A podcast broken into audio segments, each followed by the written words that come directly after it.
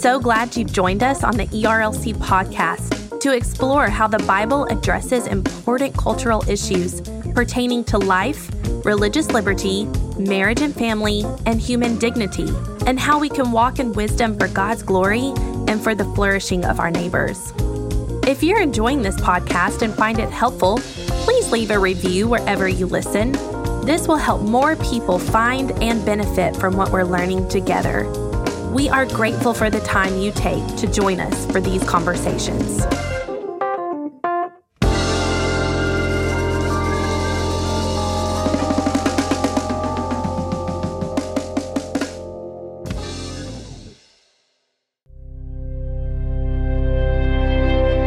In a time when families are broken and torn apart, it's refreshing to hear stories of those that have persevered in faithfulness. At the ERLC National Conference, Crawford Loritts wasn't shy in sharing about the legacy of the greatest influence in his life, next to Jesus, in his talk, Never Walk Away Lessons on Integrity from a Father Who Lived It. We hope you're encouraged by this message.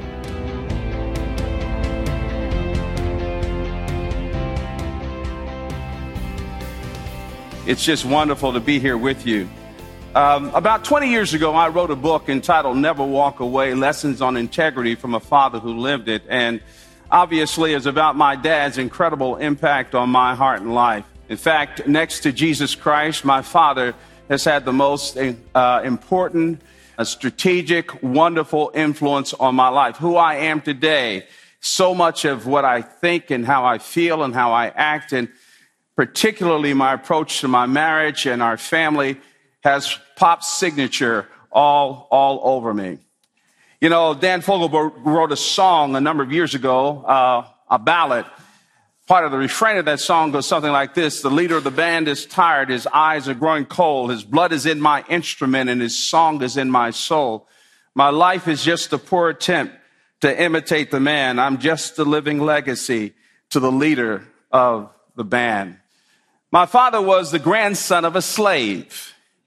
Uh, he was born in 1914, February 13th, 1914. He was the youngest boy of 14 children. Uh, so his grandfather, Peter, my great grandfather, was a slave. Peter, they say, my dad remembers him. Peter lived to be an old man. Peter was a singing and a praying man, he said.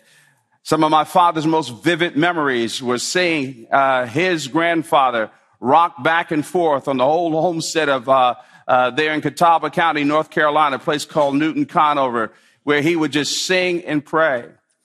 Peter was an illiterate man, couldn't read, couldn't write, uh, but he loved Jesus. And get this, he passionately loved the Word of God.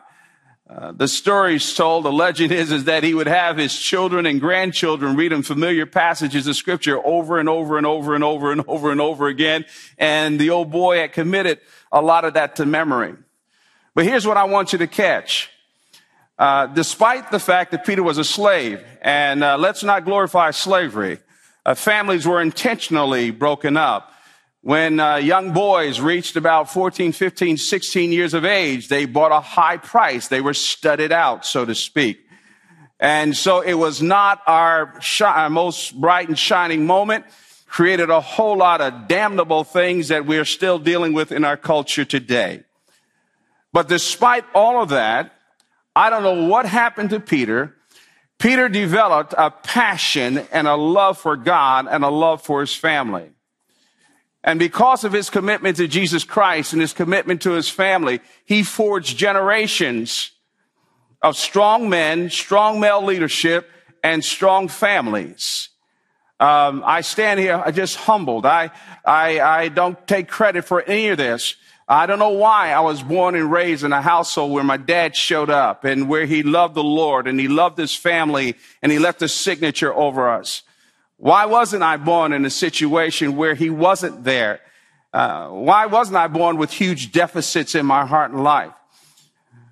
And what I want to say today and, and underscore before us is that, you know, we, uh, one of my great concerns about where evangelicalism is going today is that somehow or another, in our desire to become intellectually palatable and acceptable in the marketplace of life, and to broker influences in the corridors of power and to not be looked as dumb and stupid Christians. Part of my concern is that we're wandering away from the spiritual core of who we really are and the power that's necessary and needed.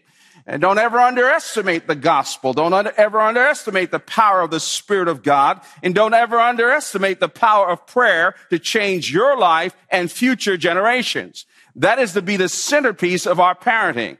It's not the quid pro quo or the various strategies and coping mechanisms, although they might be important, and the tips that we get in the books that we read and the blogs that we read and podcasts and that kind of thing. Absolutely wonderful. But at the end of the day, the thing that's going to shape your future, shape your family, help your child to make it home before dark spiritually, are a few calluses on your knees with an open Bible and a walk before God. And that must never be forsaken that has got to be the centerpiece of what, what we're really, really all about.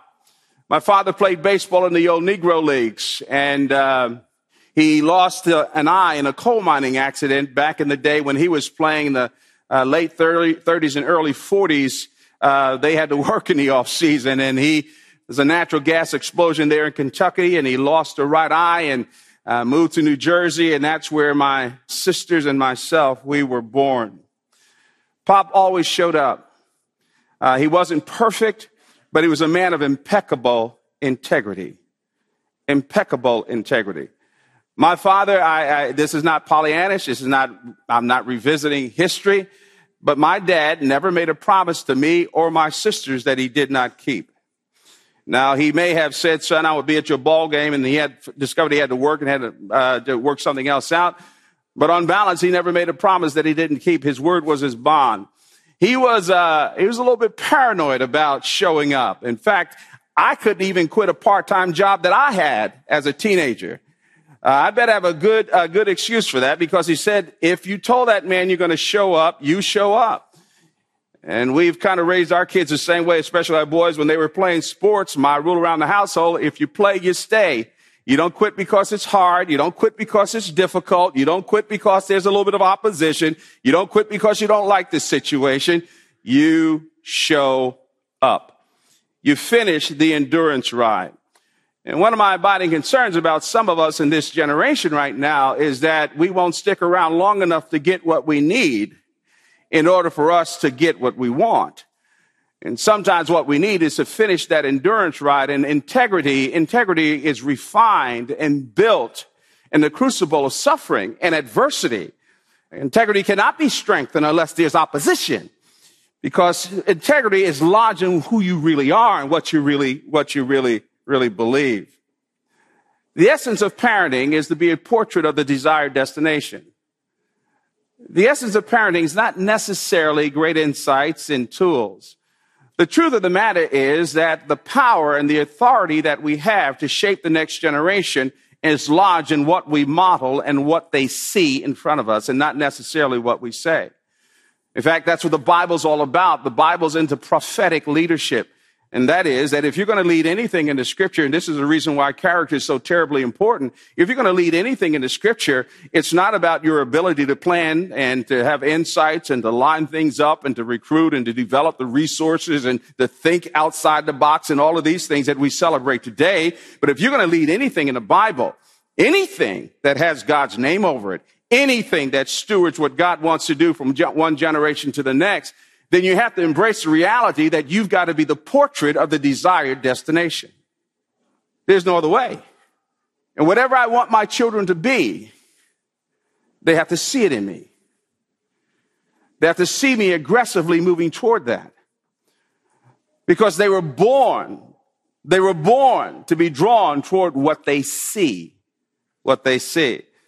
Now, my dad, he didn't have any, uh, didn't have a college degree. He was a salt of the earth kind of person. But his understanding of the Word of God and his understanding, understanding of what, um, what it took to be the leader in his household and what he saw from his father, Milton, my grandfather, and his great grandfather, Peter, he passed on. That he realized that if he didn't want his children to lie, he better not be telling a bunch of lies. He understood that if he wanted his children to be people who would stand up and look people in the eye and tell the truth and follow through on their commitments, then he had better do the same. If he wanted kids that would love their wives and husbands and put them first in their lives, then he better not dog out my mother and, and put her down or disrespect her or treat her. If he wanted us kids to go to church, then he needed to make sure that he was there leading the way. Integrity, integrity, integrity. Integrity is a state of being whole, undivided, moral predictability, behavior and choices that reflect your core beliefs and convictions. That's what integrity is really all about. My dad used to say to me as I was growing up, and particularly I was facing difficult times, and maybe I didn't want to follow through on something, and I said I was going to do something, and boy, he would pull me aside and said, Son, all you have at the end of the day is what you say. That's all you have. That's all you have. And you better be good by what comes out of your mouth. Integrity.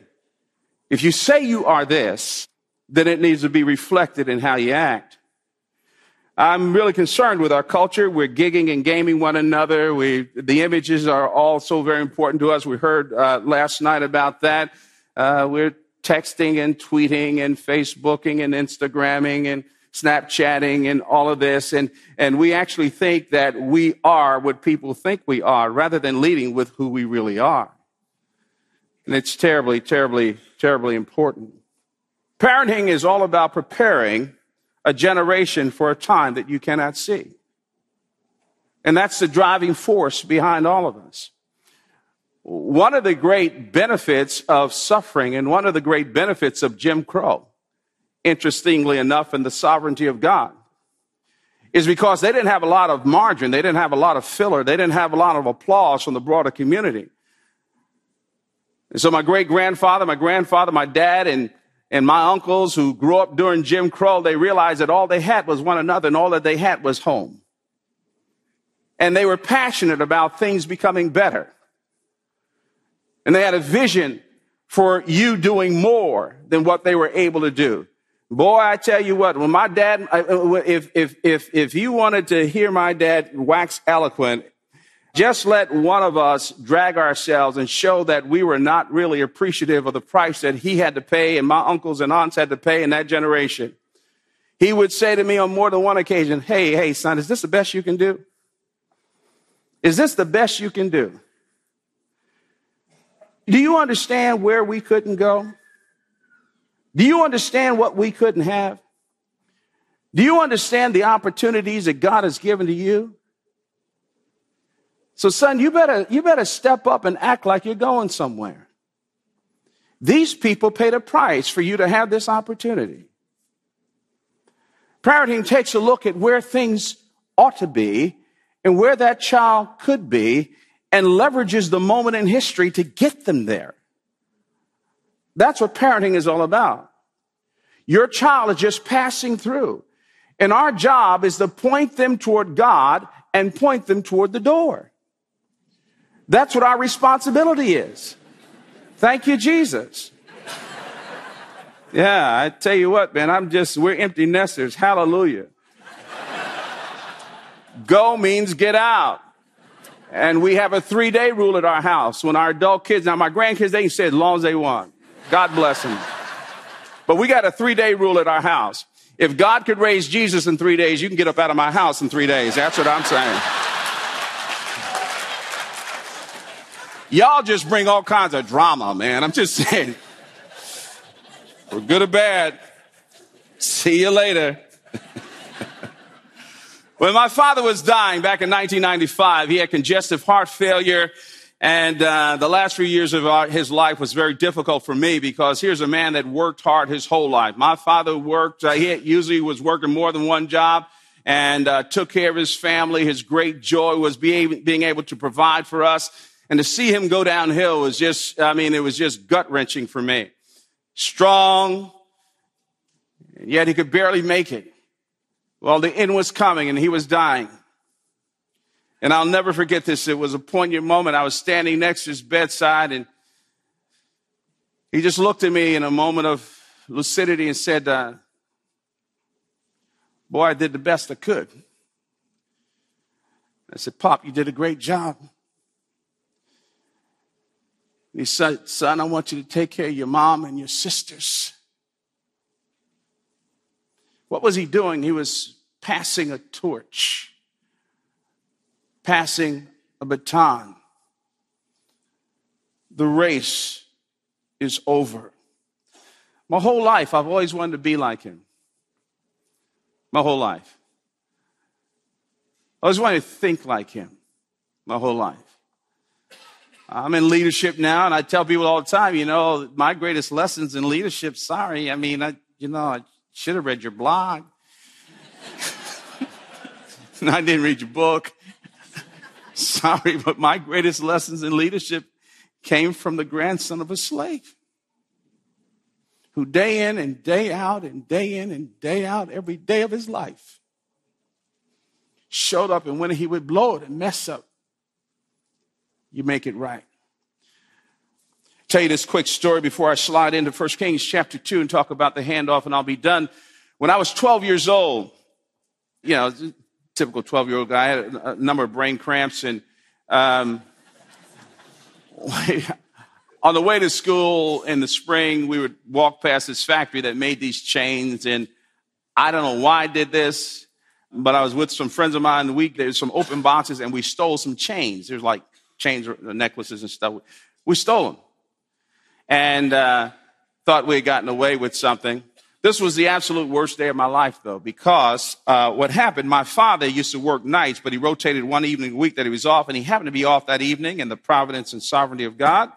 And um, so the telephone rang at the house, and uh, it was a policewoman named Mrs. Brown yeah, I don't want to say some things that's being recorded, but Mrs. Brown, let's just say she was she was tough. And um, there was this kid by the name of Stanley that looked just like me. Believe it or not, I know it's impossible. We could pass for twins. Well, when Mrs. Brown called the house, my mother gave the phone to my dad, and my dad's listening. And as he's she's talking to him, he's looking at me, and I'm saying, "This is not going to end well." And so. Um, she, he, she told him, well, Stanley had told Mrs. Brown where to go where she didn't need an overcoat. Okay. You got that picture? And, um, um, she thought that I told her that. Now I have to confess, I felt like it on a number of occasions, but I didn't do that, did it? So the, you know, the, uh, Pop hangs up the phone and he looks at me and said, boy, have you lost your mind? And I was talking fast. I, Pop, I didn't do that. I didn't. He didn't do disrespect. I didn't do that. And right after that, I kid you not, uh, the, there was a knock on the front door. He opens the door, and there were policemen there. What had happened was that my friends who had stolen the chains, and I was a part of that group, told on me they had gotten caught, and this was the worst night of my young life. I won't bore you with all the details of the story, but I will tell you this: at the we went down to the, where, the, the factory and got the liver scared out of us and pop dropped a couple of those boys off. They didn't have dads in the home. And uh, when we walked into the house i had not seen my dad cry except for at funerals of his siblings. And i'll never forget this. He looked at me and a tear began to trickle down his cheeks. He said son you hurt my heart If you wanted someone, you asked me. You don't ever have to steal anything. You hurt my heart. Then he did a few other things to make sure that my behavior would line up with the expectations. So, yeah, you weren't hurt that bad. that crushed me. It broke me. It broke me. I forgot about the other exclamation mark but the reason why it broke me is because I always wanted to be like my father. And he would not have done that. He had connected with my heart. In 1 Kings chapter 2, verses 1 through 4, David is dying. David is leaving, the legendary David. And as he's dying, he calls his son Solomon in to make a grand handoff. David was consciously aware of the fact that legacies are not guaranteed. They're not guaranteed. And yet Solomon was being tapped. as next in line, David was about to be in the very presence of God. And it's almost as if, as you read the text, the emotional context is really compelling. It's as if David is reaching out and grabbing his son Solomon by the lapels and pulling him close. And these four verses, it's almost as if David is saying, son, this is what I've lived for. These are the footprints in the sand. And I need you to embrace what you were born for. And parenthetically, as we raise our children, from the time they're little somethings, from the time they're tiny, we need to be whispering in their ears that they were born for the glory of God and for the plan and the purposes of God. This is what you were born for. And everything in your life has to be lined up for your moment in history that you're just passing through here. You're going to be very dead one day. One day God's going to say, give me back my breath. What were you born for? What are you living for? What are you doing? And it's amazing when people are dying, how essence they are.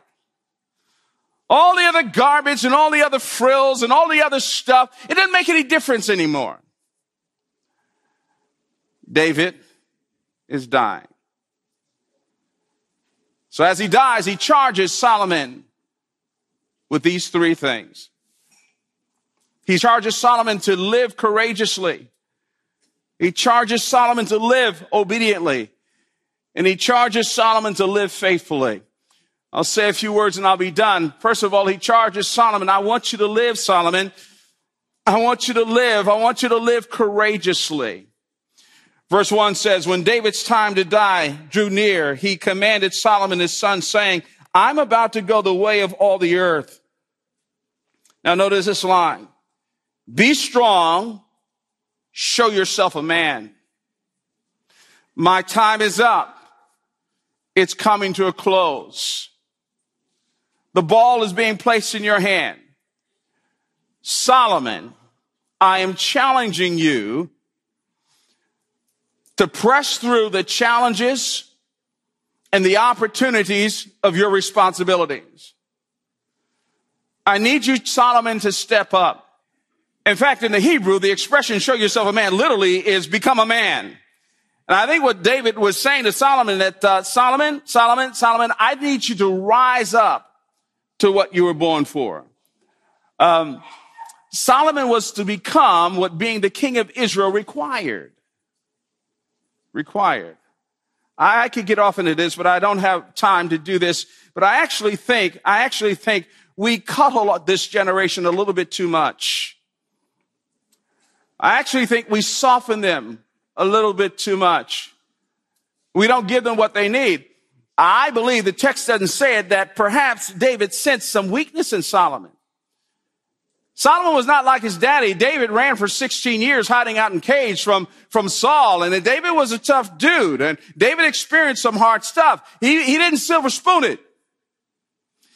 Solomon grew up with a little bit more cotton around him and a little more cushion around him and a little more options and, and he had a little more resources and he had stuff to choose from.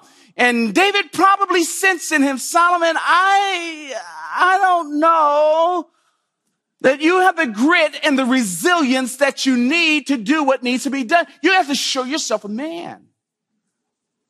Show yourself a man. Conviction versus compliance. And I'm concerned about how we're raising some of our kids. I understand the need to protect them from the evils and, and the sin and the hellishness that's in our culture. Don't get me wrong, the margins are, are almost erased right now. I, I get that. I get that. I, we pray for our, our 11 grandkids and what they're going through. I mean, there's there's too many opportunities for evil. But I got to tell you, protection is not development. I'm terribly concerned about this movement among some of us that wants to hover over our kids and pull them back and, and sanitize and sterilize their environments in such a way that they don't interact with the evil world, a dark world in which they were born to redeem and impact and be salt and light in. The very thing that we don't want to happen ends up happening to them. Where they have content and intellectual biblical framework and clarity in their thinking, but no conviction in their souls. Because conviction can only be developed in the context of testing. A ship is safe in harbor, but that's not what it was built for. So David says, Solomon, oh, hey, buddy, you have to step into some stuff. Live courageously. Don't run from the challenges, but run to God to get what you need to face the challenges, Solomon. Secondly, David is dying. Grabs his son by the lapels. And I could just hear the whisper Solomon, show yourself a man. Secondly, he says, Solomon, live obediently. Turn to words here in verse 3 and keep the charge of the Lord your God, walking in his ways and keeping his statutes, his commandments, his rules, and his testimonies, as it is written in the law of Moses. Uh, when you do exposition, you always have to pay attention to the emotional context. And, and, and, and, and I think this is biographical. I think David was saying to Solomon in so many words, Solomon, it is not, not just about the Davidic covenant, not just about the promises of David. I think he had that in mind because the text says so. But I think there's something else going on here. I think David wanted his son to love God's word the way he did. He wanted him to cherish it the way he did. Solomon, you need to bring your life in line with the truth of God's word. You need to live it not just speak it, not just quote it, not just argue your paradigms and all that stuff about it, but you need to live this stuff. You need to live it. You need to live it. You need to live it. You need to live it. We've had this conversation with four of our kids. Our kids, uh, thank God, they're walking with the Lord. Our two sons are pastors. Our uh, two daughters, they're raising great families. They love the Lord Jesus and they love His Word and thank God for it. But all was not rosy and that kind of thing in our house. So they went through bumps in the road in their teenage years. And I had, with each one of them, I had this conversation. Sobering conversation. Sometimes with tears trickling down my cheeks because of choices and decisions. And I said to each one of them, I cannot walk with God for you. I can't do it. I can't obey God's word for you. I cannot do that. You're going to have to own your own responses to God. Your environment is not your surrogate commitment. And this is what David was saying to Solomon. Solomon, listen to me, buddy. Can't do it, man. Can't do it. I need you to cherish this book if you're going to be successful, if you're going to make it, you're going to have to walk with God. You have to love this book. You have to listen to this book. And by the way, uh, this whole idea of the Word of God being central and prominent in our household has sort of been a theme of the Loritts family. Um, the first words our son, our, our children, and our 11 grandchildren ever heard me speak was not, oh, you're cute, honey, oh, you look like your mother, you look like your grandmother, you look like this. The very first words when I held them. Our youngest grandson was born four months ago, and I got a chance to hold little Hendrix. The first words he heard was Joshua 1 8, this book of the law shall not depart out of your mouth, but you shall meditate therein day and night, that you may observe to do all that is written therein, and then you will make your way prosperous and you'll have good success. And David was telling Solomon, hey, buddy, don't get cute. Don't get cute. Don't, don't think that because I'm your daddy and you've on the throne and, you know, you've inherited this, this throne at a, uh, at a very important time and, you know, I've become a living legend and, and this stuff is being passed off to you. Don't, don't, don't think that this is sustainable, that somehow or another vicariously my background you can broker and that'll make you a good person. Now, you need to walk with this, son. You need to love it. You need to raise our kids and say, You don't have to do me proud. You don't have to be anything that you think I want you to be. Take that off the table. But you do have to obey God. You've got to obey Him. Walk in His statutes. David's dying. Reaches out and grabs his boy by the lapels. Solomon, you got to live courageously. Solomon, you got to live obediently. But then he says, thirdly, you, you, you, you've got to live faithfully.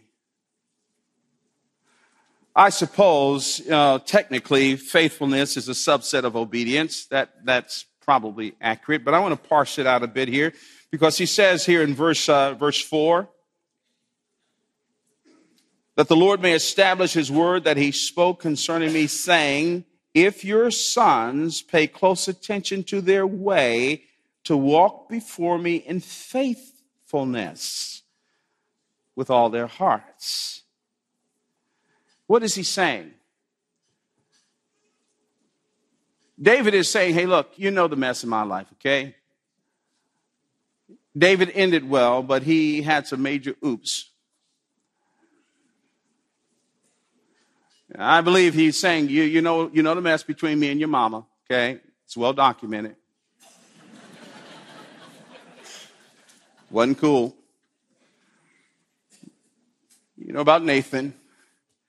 You know about my brokenness. You know about my repentance. By the grace of God, I've gotten back on the right track, boy. And you have got to be faithful. In other words, you've got to remember where you came from and what's been placed in your hands. I'm always intrigued by that story. I tell it so much about uh, the influence Sammy Davis Jr. had on a, an entertainer by the name of Gregory Hines. Some of you don't even know those names, and it just dawns on me how young you are. And one of the cardinal rules of giving illustration is that the people have to identify with it. So just bear with me. And uh, so. Sammy Davis Jr., the legendary entertainer, had a huge impact on Gregory Hines, who was also a very well known entertainer.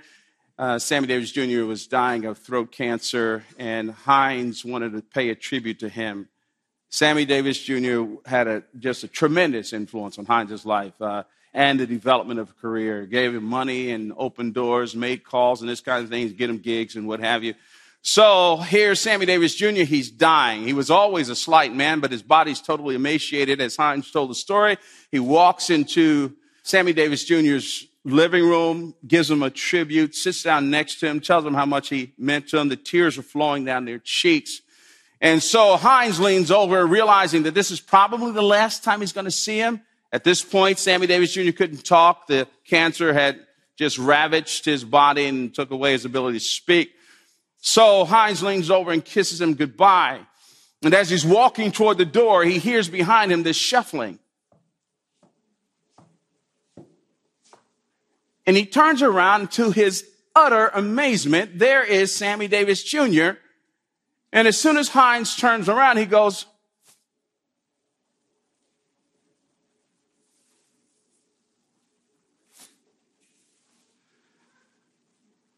What are we placing into the hands? What's been placed in our hands? What's the enduring stuff that you are doing to your kids? What are you placing before them? See, faithfulness means to obey God in the little things. It is a daily commitment to do the right, honorable things, and often the difficult things. Often the difficult things. See, to me, greatness is not notoriety. Greatness is not recognition. I, you know, somebody, I was being interviewed several years ago, and somebody said something. They heard, heard something, and they used the word, boy, you, you, you're approaching greatness or something like that. First of all, they need to get out more. But the, the other, but when they said that, I said, no, no, no, no, no. No, I, greatness is buried side by side in Old Dominion Cemetery in Roanoke, Virginia. Crawford and Sylvia Loritts because they were faithful. Faithful. And David was telling his boy, every single day the small things, the big things, the things that people don't see behind the closed doors. Get after it, Solomon. Get after it. One of the greatest things you can do rather than trying to raise your kids to be a great speaker or a great athlete or this kind of thing, this kind of thing, teach them how to just to be consistent and following through on the noble, right things. You hurt my heart, son. Why? Because Loritts, we don't steal.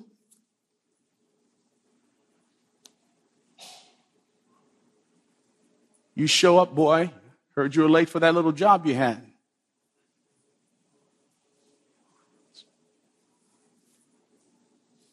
Show up.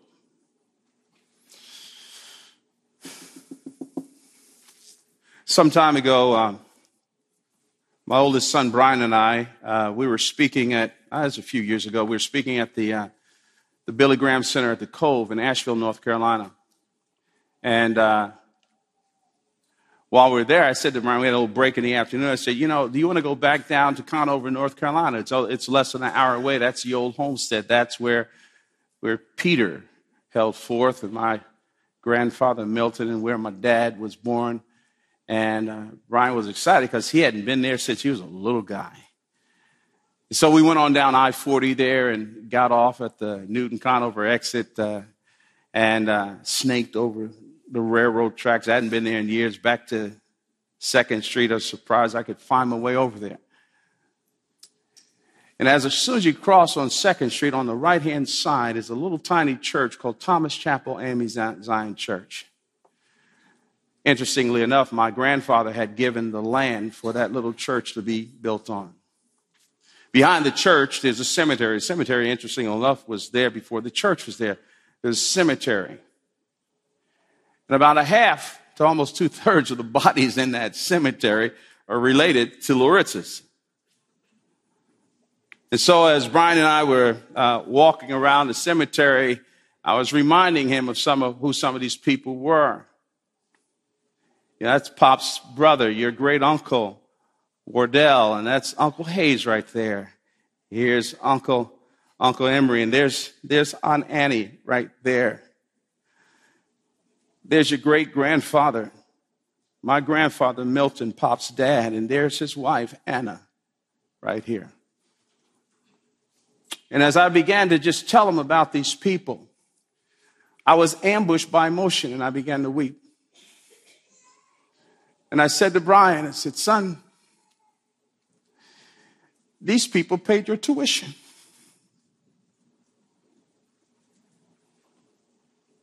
They paid your tuition. And I guess the charge that I want to make to you today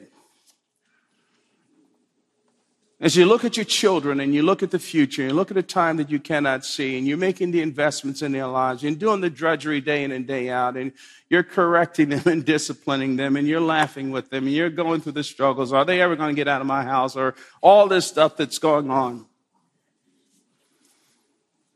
Keep in mind, you're paying their tuition. What are you investing in them? Will they be able to live courageously? Will they live obediently? And will they live faithfully? Holy Father, thank you for your spirit. Thank you for your power. Thank you for your grace. Thank you for what you mean to us. Lord, the most intimidating thing we do is to parent. You've entrusted with us those precious lives that bear the image of our great God. There's a devil out there, there's all kinds of mess. They have their own temptations and issues. But, Spirit of the living God, we pray that you'll help us to roll up our sleeves so that we can look each one in the eye when that moment comes and say, by the grace of God, I did the best I could. We love you, Lord Jesus. Thank you for what you will do. In Jesus' name, amen.